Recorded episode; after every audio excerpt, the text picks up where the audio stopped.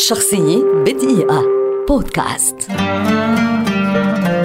بول آنكا واسمه الحقيقي بول عنقة مغن وممثل كندي سوري الأصل. ولد في ولاية أوتاوا الكندية عام 1941 لأب سوري وأم لبنانية. والده هو ابن قرية عيون الوادي الواقعة غرب مدينة حمص واسمه أندري إيميل عنقة وتعود جذور العائلة إلى عائلة عنوع في أنطاكيا. أما والدته فهي اللبنانية كمالية نيص من قرية كفرمشك اللبنانية. هاجر والداه إلى كندا حيث افتتحا مطعما وعمل فيه. بدأ بول الغناء في سن صغيرة وانطلق مشواره الفني في الرابع عشر من عمره عام 1957 تحت إشراف أستاذه السوري الكندي فريدريك كارام إذ سجل أولى أغنياته بعد أن حصل على مبلغ من المال من عمه يقدر ب 100 دولار أمريكي.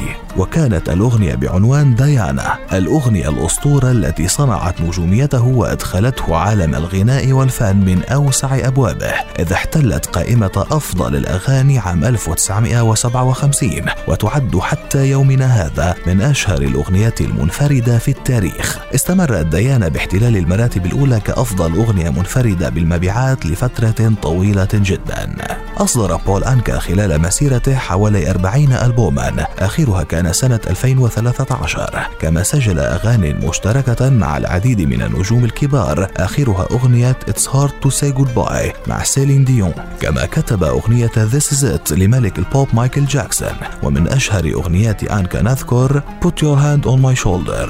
You Are My Destiny. Lonely Boy. It's Time to Cry. و Adam and Eve. شخصية بدقيقة. بودكاست